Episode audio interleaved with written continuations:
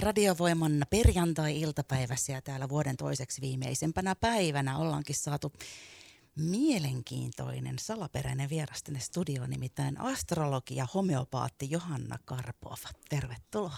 Kiitos. Kiva olla täällä. Mahtavaa, kun pääsit tulemaan. Ja siis tämä ajatus, että mä kutsun sut tänne studioon mukaan, niin lähti siitä, kun mä mietin, että Tinahan nyt ei enää siis valeta. Niin mitä ihmettä me nyt sitten tehdään huomenna aattoiltana, kun sitä Tinaa ei valeta, niin miten me voidaan ennustaa ensi vuotta sitten itsellemme ja läheisillemme? No mä ajattelisin, että ihan olisi hyvä tutkailla sellaista ajanjaksoa omassa elämässä, tiedätkö, missä olisi ollut tosi tyytyväinen ja luoda vähän tälle vuodelle, tai sanotaan tulevalle vuodelle, niin semmoista ideaa, että mitä mä haluaisin. Koska meillä jokaisella on hyvin erilainen, voisi sanoa se tarve siihen onnelliseen elämään. Ja se, että sulla täytyisi olla joku kiintopiste siihen, mitä sä haluut, ja sitten ruveta miettimään sitä, että miten sä sen saat.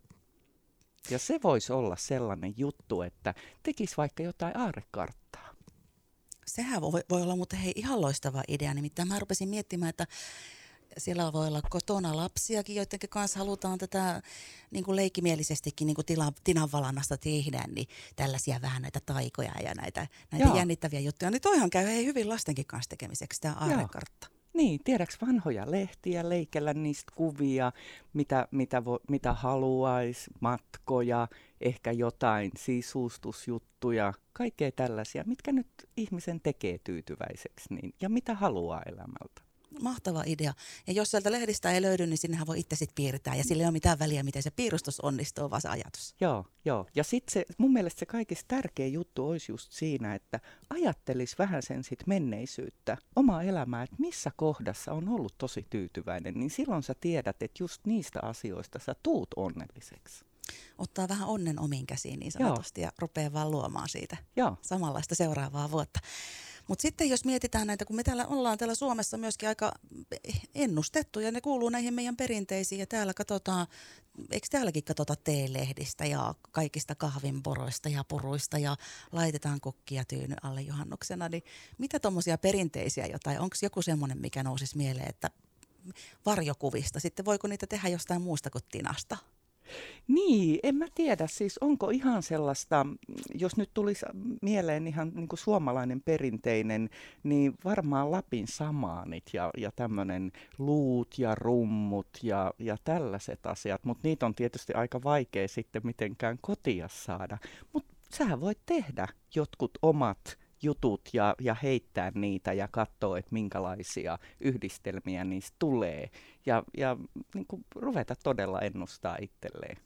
Hei, ja sitten tuli noista mieleen joskus heittää jonnekin, ja mä mietin, mitä sinne, niin jotain pieniä esineitä, eikö voisi laittaa sitten katsoa, laittaa silmätkin ja nostaa sieltä aina jonkun. Joo. joo. Sekin ja, voisi olla lasten mielestä kiva. Joo, ja sitten luoda sille se, että mitä se tarkoittaa. Mm. Niinpä. Mm. Mutta miten se rummun saisi tuotua? Voisiko joku toinen rummuttaa sitten jos silmät kiinni ja miettisi, että mitä tulee mieleen? No miksei. Meditaatio on aika in tällä hetkellä. Esimerkiksi just niin kuin mennä itseensä ja pohdiskella omaa elämänsä ja itteensä. Astrologi, homeopaatti Johanna Karpov on siis studiossa tällä hetkellä täällä. Ja miten tämmöinen oman tulevaan vuoteen tiirailu niin voisi vaikuttaa positiivisesti siihen oman vuoden kulkuun?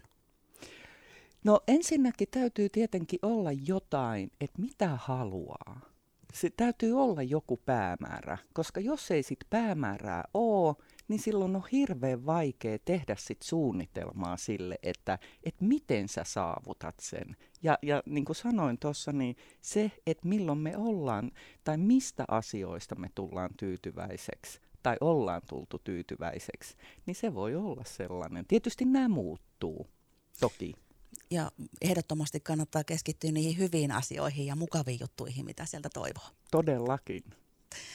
Miten ylipäätään näihin enteisiin sun mielestä on hyvä suhtautua? Kannattaako sieltä raakata pois sitten, jos joku sanoo, että musta kissa juoksi tien yli tai jotain muuta tällaista negatiivista olisi tulossa, niin miten sun mielestä niihin täällä meidän kansanperinteessä kannattaisi suhtautua? Niin, mun mielestä se, se mie, mielenvoimaa ei voi aliarvioida. Eli jos sä ajattelet sen niin, että okei, nyt se mustakissa juoksi tossa ja, ja sit mulle tulee, tapahtuu jotain huonoa, niin sähän luot sillä mielellä hyvin pitkälle vetovoiman sille tapahtumalle. Ja sitten tietysti yhdistät nämä kaksi ja no niin, mustakissa meni, niin, niin tuota, nyt tapahtui tällaista. Niin miksei tätä voi ihan hyvin laittaa sitten hyvin ja positiivisiin ja tasapainottaviin asioihin. Et nyt tapahtui tällaista, mä näin ihanan kukkasen, jotain ihanaa tapahtuu. Ihan samalla tavalla.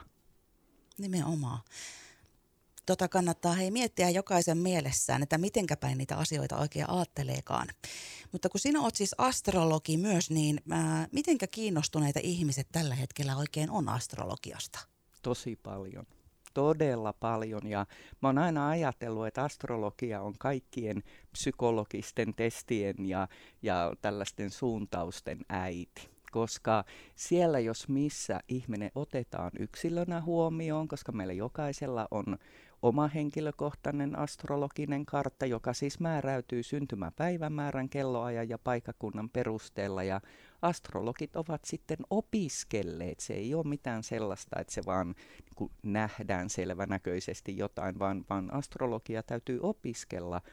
Ja, ja itsekin olen tuhansia tuhansia tulkintoja tehnyt ja sieltä kyllä näkee nopeasti, että minkälainen se ihmisen persoonallisuus on ja myös sitten se, että kuinka se osaa käyttää sitä.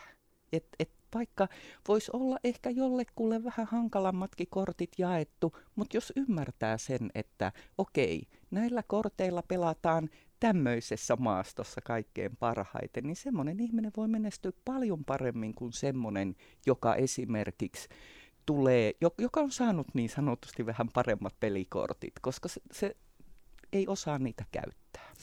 Jotenkin nousi tässä mieleen tämä Lahden kaupunki ja minkälaiset kortit tänne nyt sitten astrologisesta näkökulmasta oikein on jaettu. Tehdäänpä sille, että tarkistellaan ihan kohta astrologi homeopaatti Johanna Karpovin kanssa tätä asiaa. Radiovoima. Aidosti paikallinen. Radiovoimalla iltapäivästudiossa näin perjantai-iltapäivänä ja vuoden viimeisenä päivänä siis astrologi homeopaatti Johanna Karpov on täällä meidän seurana ja meillä onkin mielenkiintoiset ja erittäin salaperäiset, kiinnostavat aiheet täällä käynnissä. Ja hei Johanna, sulle tiedoksi, että mä oon viritellyt siis päivän kysymyksen kuuntelijoille, jossa he tällä hetkellä miettivät ennustuksia itselleen ensi vuodelle ja myöskin tähän Lahden kaupungille. Niin entäs nyt sitten, jos tätä Lahden kaupunkia tutkaillaan astrologin näkökulmasta ja muutenkin tämmöisen tuntevan ihmisen näkökulmasta, niin, niin miltä täällä nyt sitten sun mielestä Lahdessa näyttää ja miltä voisi näyttää ensi vuonna? No mut hei, tämähän voisikin olla aika kiva juttu, että me ruvettaisiin yhdessä ennustamaan, mitä tulee, mitä tulevan pitää niin itselle kuin toiselle. Ja mä annan tässä tällaisen, mä kerron tämmöisen rakenteen, että millä tavalla me nyt sitten ruvetaan ennustaa. Eli mä astrologina olen puhunut aika paljon tämmöistä rinnakkaistodellisuudesta. Ja, ja tämä perustuu siihen, että samalla tavalla kuin luonnossa mennään kevät, kesä, syksy, talvi, eli yhdessä vuodessa on neljä vuoden aikaa ja se on yksi prosessi, niin meidän sisällä onkin tämmöinen 27 vuoden prosessi. Eli me jokainen ollaan henkilökohtaisella tasolla missä vuoden ajassa tahansa. Esimerkiksi mä itse olen talviajassa. Sä esimerkiksi voit olla vaikka kevät, omassa kevätajassa.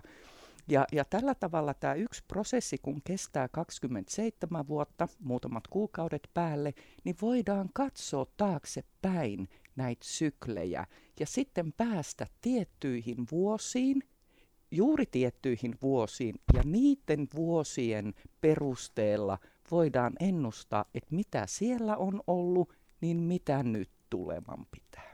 Ja nämä vuodet, mä oon tehnyt tällaisen Suomen syklisen taulukon, jossa on paljon päivämääriä.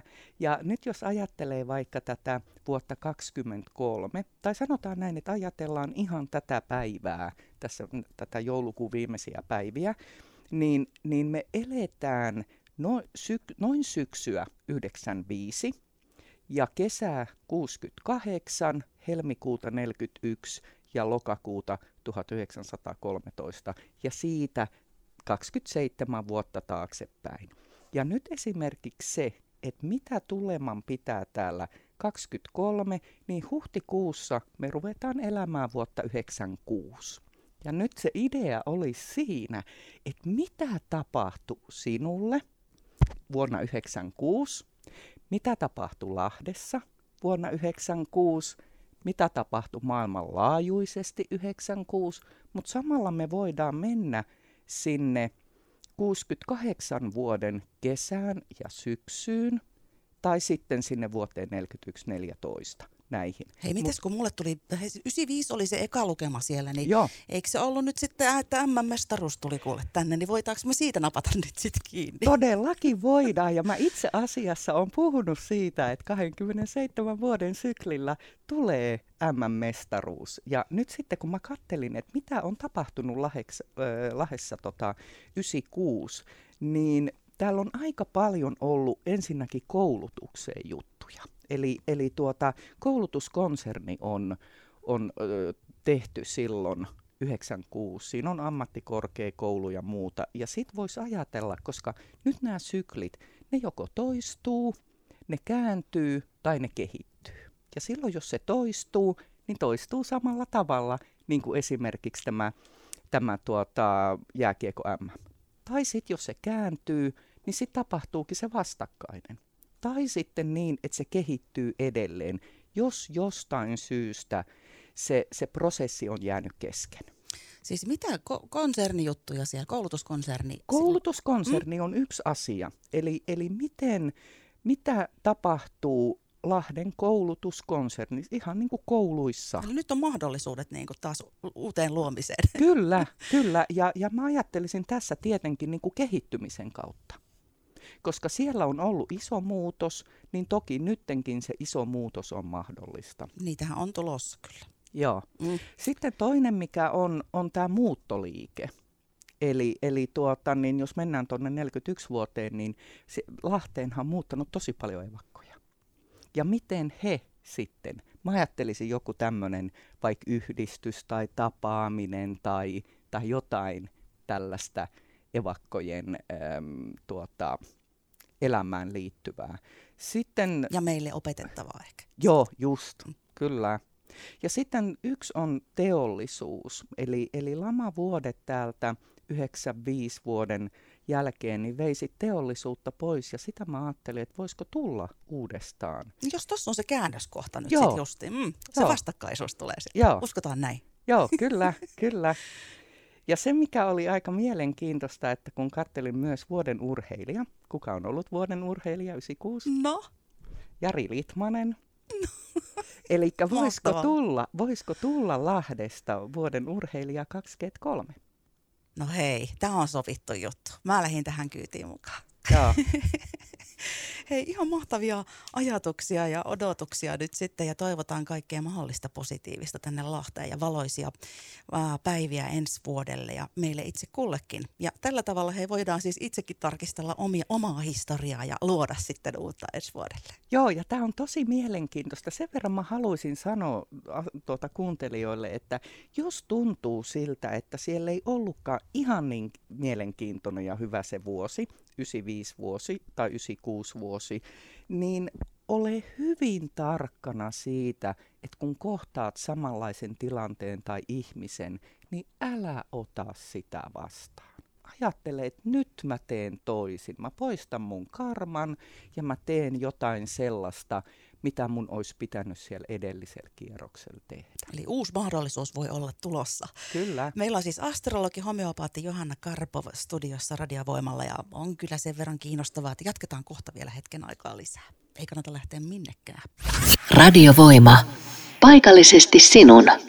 No, astrologi, homeopaatti Johanna Karpov. Täällä me edelleenkin studiossa yhdessä istuen nakotetaan studion pöydän molemmin puolin ja ihmetellään taas tuota tulevaa vuotta ja kaikkea sitä, millä tavalla me täältä nyt pystyttäisiin vähän tiirailemaan valmiiksi, että mitä mahdollisesti tapahtuu ja miten me itse voitaisiin siihen vaikuttaa.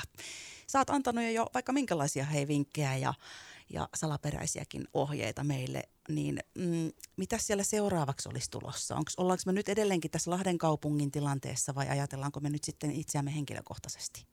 No tokihan me voidaan tehdä ihan molempia.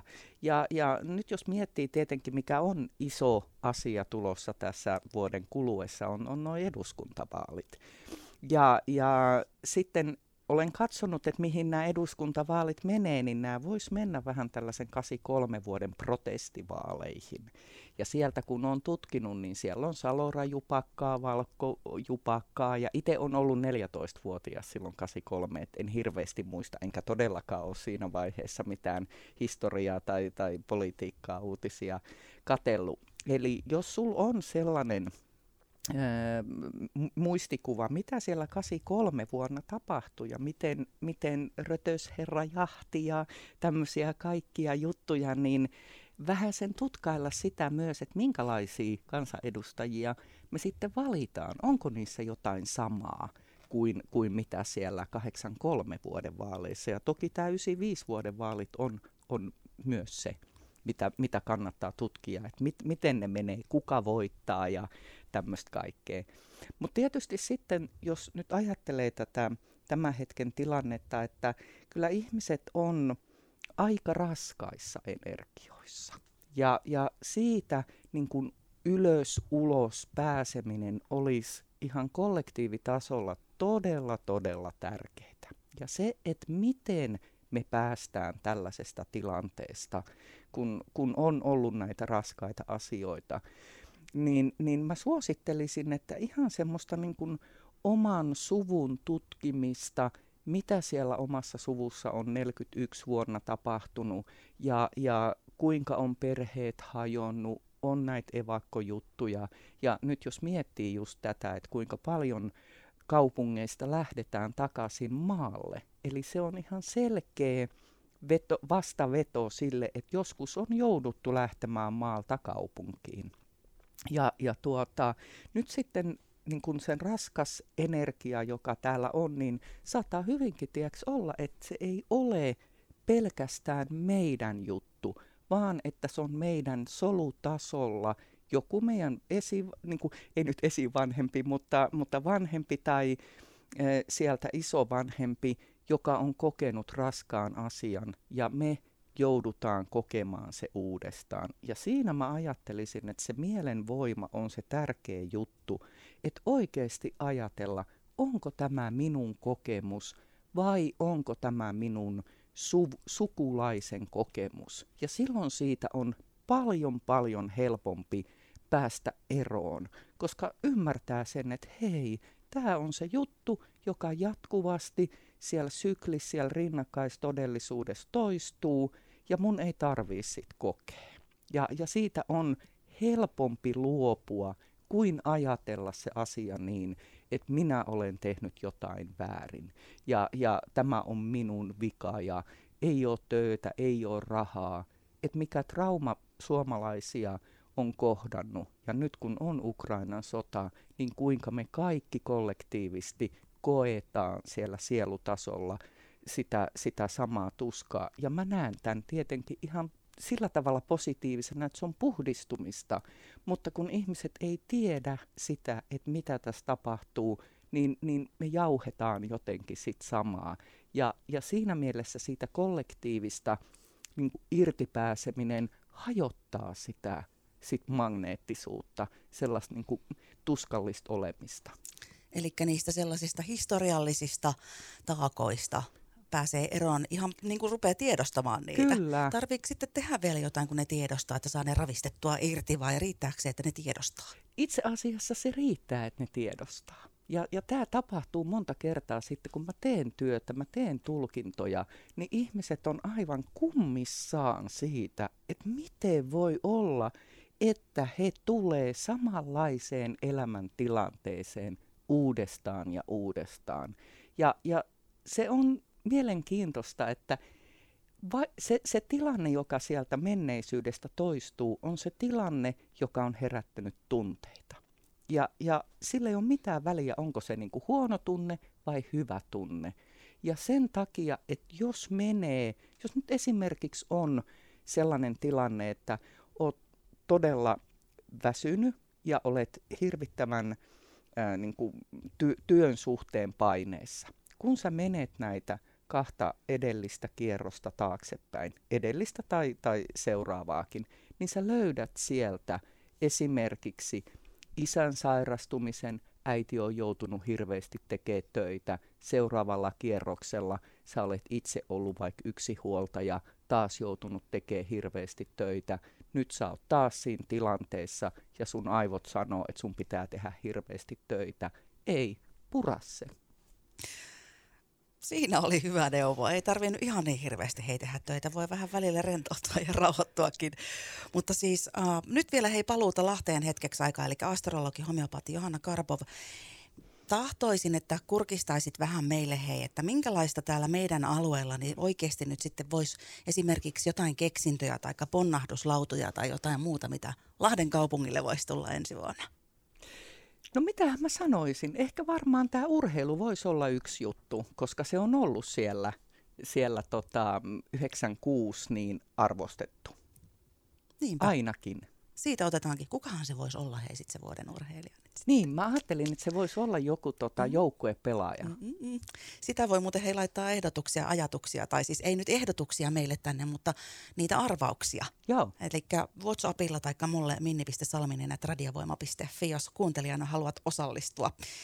Mm, Onko nyt vielä jotain hei sellaista jä, mielenkiintoista jännittävää muuta, mitä haluaisit tuonne kuuntelijoille nyt toivottaa tähän lopuksi, ennen kuin sanotaan heipat ja nähdään sitten taas ehkä ensi vuonna?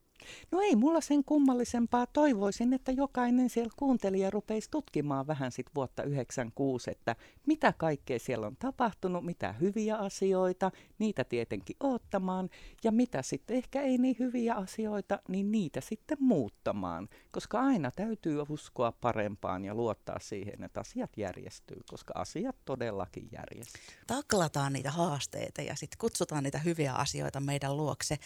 Ja minä hei kiitän tosi paljon astrologi homeopaatti Johanna Karpov, kun tulit tänne ja eiköhän me sitten lähetä kaikki sinne aarekartan tekoon, niin kuin aluksi sovittiin. No niin, tehdään näin. Radiovoima. Paikallisesti sinun.